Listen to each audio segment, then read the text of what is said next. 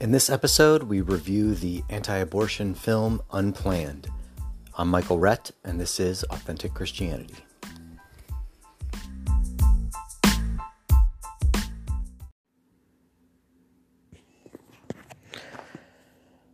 Okay, before we get started um, discussing the film Unplanned, there was one thing I did want to mention about U2 because I brought them up band like U2, they're they're really Christians. They know how to be Christians. They are so Christ-like. They give to charity. They have really helped so much with the AIDS victims in Africa. Even getting President George W. Bush to to give more money there. And you know, Christians don't like them because they don't preach as they think they should preach. But they're living a Christ-like life, and we could all do for their follow their example.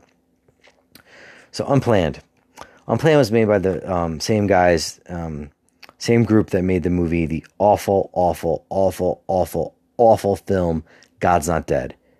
Terrible film. And then they made a second one. Uh, God's Not Dead stars Kevin Sorbo of Hercules fame, a show of the 90s that I enjoyed because I like Greek mythology. Sacrilegious. And Kevin Sorbo was also in a film called Soul Surfer, and he's been in some other stuff too. And Soul Surfer was was in that same vein of, of Christian themes, but it was actually done fairly well. It was about a girl that a surfer, I think in Hawaii, who got her arm bitten off by a shark, survived and fought so that she could surf again. And it was done pretty well. Well, God's not dead. I mean, he's like an atheist and this professor, and then he he like dies on his deathbed. He's like, I believe, and it's just it's so cheesy, and it's you wince those wincing moments. You're like, ooh, God. It's like when the kid's trying, the geeky kid trying to ask out the pretty girl, and you're like, ugh, you know, and he doesn't know how to do it. That's what God's not dead. So I, I, I go in whenever I watch any of these, you know, so-called Christian films with with a healthy dose of skepticism. Also realizing two things: one, God can work through anything and that I need to withhold judgment for a time. Um, it's not easy to do because this is my field, the acting field. It's um, one thing I've studied extensively and been a part of, and done some acting in films and whatnot. So, low budget film, and I wonder if low budget films can still be made really well. So, one of my favorite films of all time, and it was a low budget film, was called SLC Punk. It was um, came out in the 97, 98. Um, it's about punk rock in Salt Lake City, Utah in the 80s, starring Matthew Lillard and some other very fairly well known names. Low budget, done really well. This low budget film, I wonder, there are so many actors out there that will work for low pay because they want to get their names out there. I was one of them for a little while. I did plenty of student films, plenty, of, um, not plenty, I did some student films, and um, other films where I received little to no pay. You know, I was happy to get some food and a bed to sleep in. And granted, that was in New York, and there's plenty of actors in Cali, you know, but other areas as well. So I don't know where this film was filmed, uh, the location, but I'm telling you, you can't find talented actors like in Fireproof uh, you couldn't find like there was some, but you couldn't find all. Like, were you just talking to the guy who's like, "Oh yeah, I would love to be in a film," and it's like, "Do you have any experience?" You know, I was like, "Hey, I would love to preach today. Have you ever preached before? Can we watch you first? So, eh, you know, maybe it's like a little league team where you have to take everyone on the team. So there was a little bit of that. The guy that played the dad and the husband were probably the worst of the actors. Um, the lead, the girl that woman that plays Abby Johnson, um, did a fairly good job. You know, she showed a, a good range of emotions. Um, so this movie is very intense. Um, it was emotionally draining, and I'm going to discuss kind of just what the movie was about, what it meant, how it did it. But I'm also going to discuss it as a film and how it was as a film. You know, unfortunately, I can see this happening at Easter talking to some of my family members. You know, I'll say, Well, I didn't like this about the film. Well, why didn't you like it? I didn't say I didn't like it. I said I didn't like this about the film. As if it's not okay to critique something with a quote Christian label. Um, we need to look beyond binary arguments. You know, most arguments are much more nuanced than that, and we need to be intellectually honest, and we need to sharpen each other. Um, knowing it's okay to to obviously criticize something constructively with grace and truth. So, the film starts off about Abby Johnson. It's based on true story. And I'm always wondering how true to life certain things are, especially the one character, Cheryl, who's like the Cruella de Vil of, of the film. And so it starts off. So she's the director of a Planned Parenthood in Texas. Planned Parenthood, as many of you may know, they provide um, pregnancy tests, other female cares. I believe they do mammograms, and they provide abortions. Federally funded from the government, though, according to the law, those funds are not supposed to be used for abortions, whether they are or not. Always corruption in the government. So, Abby is the director. She is asked to assist in an abortion, something she had never done before. She holds the ultrasound to the baby um, on the on the, the the girl's womb who's in there. Seems like a young girl. And apparently, they don't let the women see the ultrasound because women who see the ultrasound are much less likely to abort. And then the doctor puts the instrument in, and they show the whole thing, and then the baby's gone in the ultrasound. I wish I had looked away for all of it, but I caught a little bit of it. I can never unsee that. I was bawling because I'm so so sensitive. Um, any pain and it just it made me bawl. I had to walk out, and I've I don't walk. I don't do that. I don't leave movies, and I don't ever hardly ever not watch. Um, having a 19 month old son now does change some of that. So it starts off pretty intensely, and I I was wondering about that choice because I knew that's how it started, and um, I went to see it with American Christian School where I teach. So there was 10th, 11th, and 12th grade students in there, along with the teachers and some parents. Starting off so intensely, is that going to turn people off? Are people just going to check out? Are they going to leave? I don't know. So then it, it backtracks. It goes, you know, it backtracks to um, her life. She was growing up in college. She got pregnant. She had an abortion, and she had another one. Um, she got pregnant by the same guy after she divorced him and um, you know she didn't tell her parents so she actually lived in a christian family and she was they were all churchgoers and whatnot and which makes it interesting um, because her family did not support at all her working for planned parenthood even the guy she married he loved her. And he said he loved her. And he married her still knowing she worked there. And, and they show some scenes where they're disagreeing and, and whatnot. They shame her a little bit um, but they, they still love her. And so she starts off as a volunteer. You know, just what the volunteers would do is, as, as women would pull up to the clinic, there would be protesters on the other side. Some of them were really like jerky protesters, calling them murders and this and that. And some were much more benign, much friendlier, and would just want to talk to the women, telling them there are other options. And that's actually, and so it was Abby's job initially to escort these women past these protesters. And then she works her way up, and eventually she becomes the clinic director. So some of the stronger scenes in the film were at the fence with the protesters, where they were with a pro life group. I think it was like 40 Days to Life, something like that. And Abby strikes up, you know, kind of a friendship with one of the, the women and that woman's husband, who was the director of the, that place and you know they're they're genuine. They just want to get to know her and, and, talk about her, and they can even joke with each other. And that's really what Christianity should be. If there's someone you disagree with, even so sharply on such an issue like abortion, you know, Christians, we should be able to. And and if you're not a Christian listening to this, you should be receiving this type of love and grace. And people should not be condemning you and yelling at you and shaming you or guilting you. Um, God will convict you so if you haven't received, if you receive such shame and guilt, I'm sorry. I do I apologize for, on behalf of the Christians that have done that to you. Um, and if you give out such shame and guilt and, and condemn people as if we're in a Twitter war, you know, stop. Just stop doing that. That's my admonishment, direct criticism of you guys. Um, most Christians I know are not like that, you know, that, that I know anyway. So she works her way up to be director. And um, the director before her, who moves on to another position, is the Cruella de Vil character. And like a total, like, dominating, like, we're doing this. You know, she finds out Abby gets pregnant. And the director is not happy about it. Like, you know, we could take care of that. No, Abby wants to get, have a baby. And that's when you start seeing it, things getting chipped away for Abby. So this is the strength of one of the strengths of the film is Abby's journey.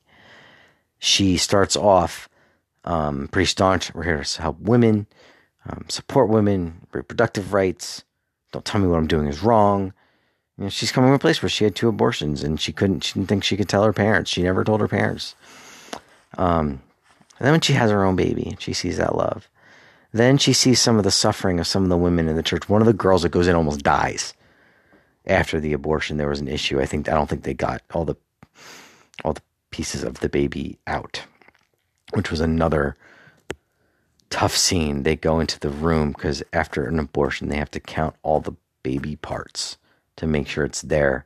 And they had like a little, obviously wasn't a real baby, but a small like little baby, and it looks it looks like a baby. Um, that was a heart wrenching scene. So the fact that this one girl almost died, and this girl's like a teenager. You see Abby start to get start to chip away at her until that you know fateful scene where she runs out and leaves Planned Parenthood forever, and then she actually gets sued, and she actually wins the lawsuit. Um, they were going to try to basically discredit her because she was coming out and saying everything Planned Parenthood did. So then after this film, about 194 Planned Parenthood volunteers saw this film and left Planned Parenthood, which was about 1% of all their volunteers. This is according to a CBN article, Christian Broadcasting Network article. So this film is having an impact. Who is it having an impact on?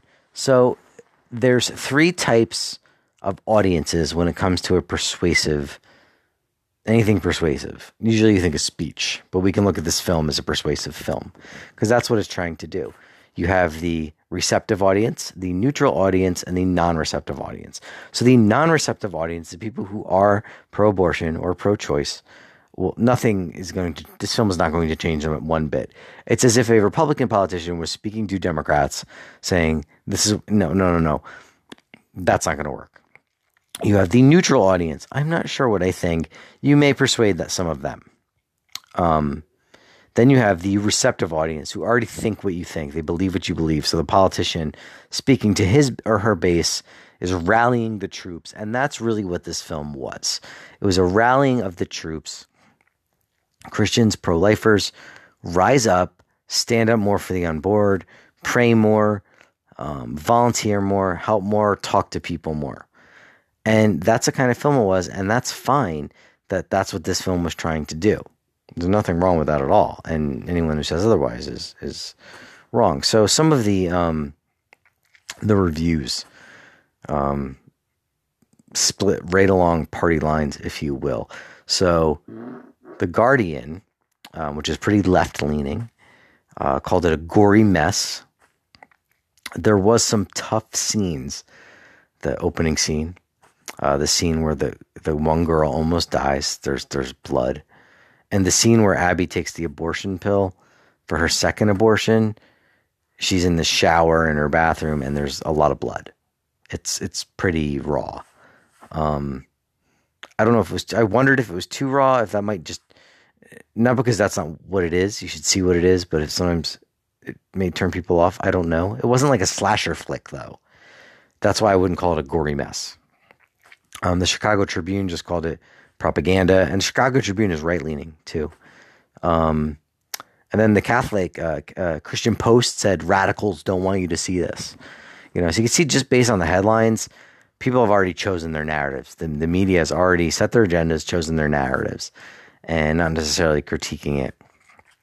Um, honestly, so if you in Rotten Tomatoes, um, 48% score on Rotten Tomatoes, which is the little green splat that was only based on 21 reviews. I don't know if, if that's a lot for, for those things. The movie is not out on a lot of um, theaters. It's not like it's a, an Avengers release. And it received a 92%, however, on Rotten Tomatoes, though, from audience members. And that had about 4,100 reviews. So you really see the split. You know, you see that the people seeing it really want to show their support for it because they believe so strongly in this issue. Um, while the people who basically are against, um, who are, who are not pro life, um, are showing their um, anti support, if you will, for the issue, um, which is one reason I'm doing what I'm doing, and I'm trying to be honest. So I mentioned the the strong part was her journey that it, it, depicted her journey, and I think that was and she she done she did. There was some when you have such a serious film, you need to have moments of levity to kind of let the audience breathe. They had a few, like I think when she's giving birth, when she actually has her baby, uh, middle of the film, and she's like in so so much pain, and she's like, the husband's like, the doctor said you're only two centimeters dilated, and she's like, what? And like a lot of the women laughed in the audience, so that, was a little moment. And then when they're they're out to dinner one night and they're laughing a little bit, there needed to be more of that. There needed to be more levity to let it breathe, or at least let the levity last longer, because the film is so intense. Um, the real weakness, though, is she has a constant voiceover throughout the whole film. You know, she's telling us what she was thinking, where she was going, and it, it's preachy. It's like I think it could have been effective if used more intermittently, but it's like you need to let me see it. And this is what I said earlier. Let me see what she's going through. Maybe let me experience it. Don't tell me. You don't retain as much when you're told something. People retain what they see and then what they hear. Whether it's the emotion on her face, there could have been, she's like, so that changed me. You know, I didn't know what to do. I felt alone. You don't need to tell me that. Let me just see it. Now I'm distracted and I'm not I'm just listening. So that was, I, I think, the the biggest weakness of the film, and, and, that part of the writing was not that great. I think, and and this is the weakness of I think Christian films in general is they're, they're preachy, and um, I'm taking a class this semester as um earning my PhD, and it's it's a lot. Um, I'm exhausted a lot, and then with the son, but it's it's where I'm at right now. And this the class I'm taking this spring is interesting. It's theology and communication. So I'm reading about, and I, I have very little understanding of theology. Um, I've not studied that much of it, but we've read some really interesting books. Um, we read Bonhoeffer. Bonhoeffer's one he tried to help Jews escape from from the Nazis. He was he was ended up being killed for his action. He almost ended up assassinating Hitler. He was in a plot for that, but he was discovered. Um, but a couple of the books we read, um, Fred Craddock, I really enjoyed. Um, Kierkegaard, and and there are some others too. Um, they talked about and they, they mentioned C.S. Lewis a lot. C.S. Lewis, of course, wrote the Chronicles of Narnia. Using so apologetics is kind of like a defending of the faith, so defending Christianity, but th- they argue we need that apologetics needs to be imaginative. You need to, you need to talk about, you need to connect with people through the imagination first and then you can have more logical, reasoned conversation. So I this film doesn't the voiceover, the preaching, the constant preaching at me, like in that play I saw, the the the, worst play I've ever seen in my life, where they preached at me the whole, you know, and they told me, here's what's gonna you're gonna see, here's what's gonna happen, and I see this play and it's awful, and then they told me what I just saw, and I'm like, this is in a church, and don't do that. Let me experience it. Let my mind experience it and soak it in. And that was kind of generally the reaction of the people afterwards, even despite the, the voiceover, is, you know, people were talking, a couple of us looked pretty forlorn and intense, um, but not many. A lot of the students were chatting, people were smiling and talking. And it's a kind of film that you really, it, it sinks in. And then after maybe like a few days or a week, then you're like, okay, this is what I saw this is what I'm feeling, especially with teenagers too, because you're still they're still kind of coming into their own finding their voice. Uh, most of them, and they're great kids too. I'm actually really looking forward to to just discussing it with them, both content wise and as a film. So, um, should you see it? Eh, I don't know. It's it's really up to you. I saw it at the Rockaway Theater in um, Rockaway, New Jersey, AMC. um, I would say see it. I would give it like so the Chicago Tribune, which is right leaning, so I thought it would be maybe a little fair looking at it. Um, I might give it like two and a half stars. You know, I'm sometimes generous with my stars, maybe, so I could bump it down to two. But I want to try to be honest. I mean, it's it's not a four or five star. I'm not that ignorant. I'm looking at it as a film. I, I would say two and a half. You know, the writing, okay. The acting, some of it really good.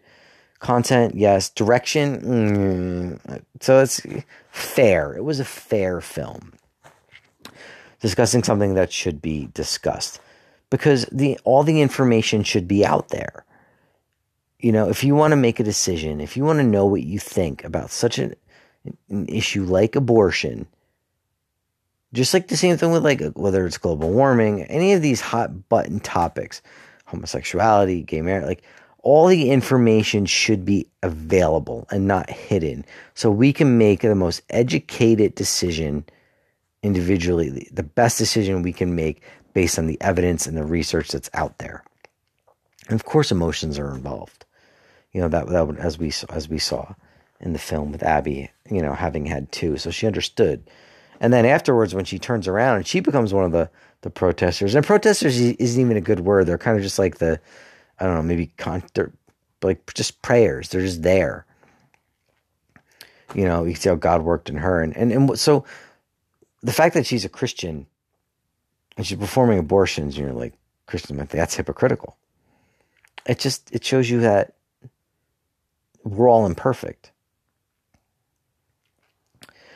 And, and the film does depict that that you know her family accepts her back, and, no matter where you're at, no matter what you think, even if, if you've had an abortion, if you if you've if you get shamed for for for, for any lifestyle you're living for whatever for whatever it is, and if and if and if other Christians or pastors are growing up and they shame you and said you're an awful person, you're a sinner, you're going to hell, that person was not acting Christ-like, and I personally apologize for that because the truth is God welcomes all people.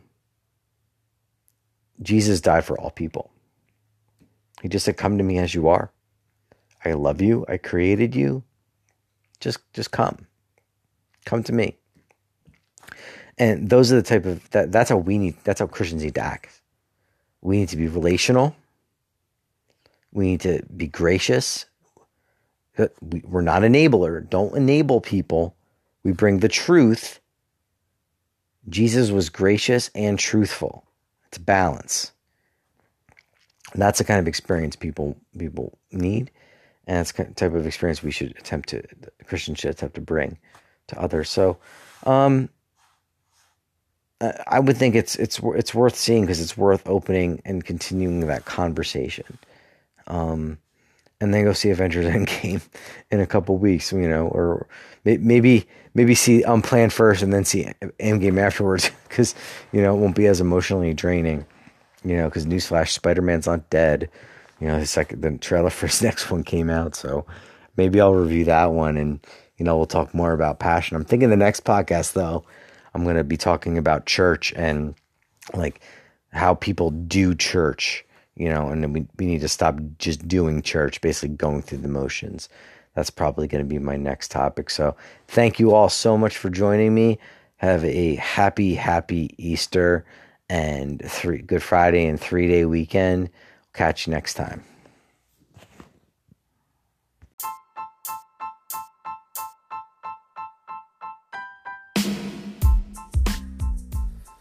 Thank you for joining us for this episode of Authentic Christianity. My name is Michael Rett, and we'll see you next time.